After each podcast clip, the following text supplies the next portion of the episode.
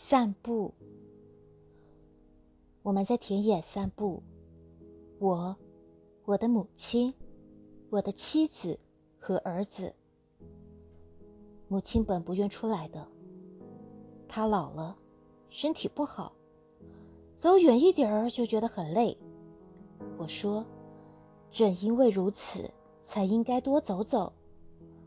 母亲幸福的点点头，便去拿外套。他现在很听我的话，就像我小时候很听他的话一样。这南方初春的田野，大块小块的新绿随意的铺着，有的浓，有的淡。树上的嫩芽也密了，田里的冬水也咕咕的起着水泡。这一切都使人想着一样东西：生命。我和母亲走在前面，我的妻子和儿子走在后面。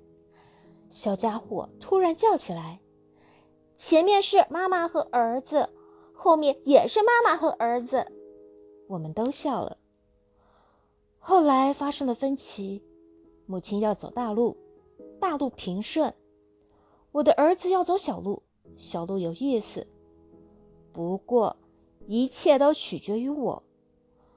我的母亲老了，她早已习惯听从她强壮的儿子；我的儿子还小，他还习惯听从他高大的父亲。妻子呢，在外面，她总是听我的。一霎时，我感到了责任的重大。我想找一个两全的办法，找不出。我想拆散一家人，分成两路，各得其所，终不愿意。我决定委屈儿子，因为我伴同他的时日还长。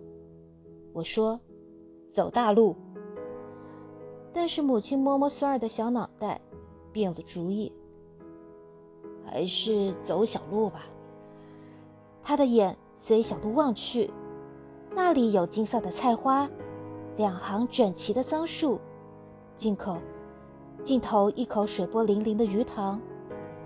我走不过去的地方，你就背着我。”母亲对我说。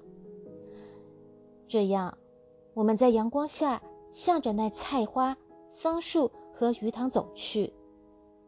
到了一处，我蹲下来背起了母亲，妻子也蹲下来背起了儿子。我和妻子都是慢慢的、稳稳的，走得很仔细，好像我背上的。同他背上的加起来，就是整个世界。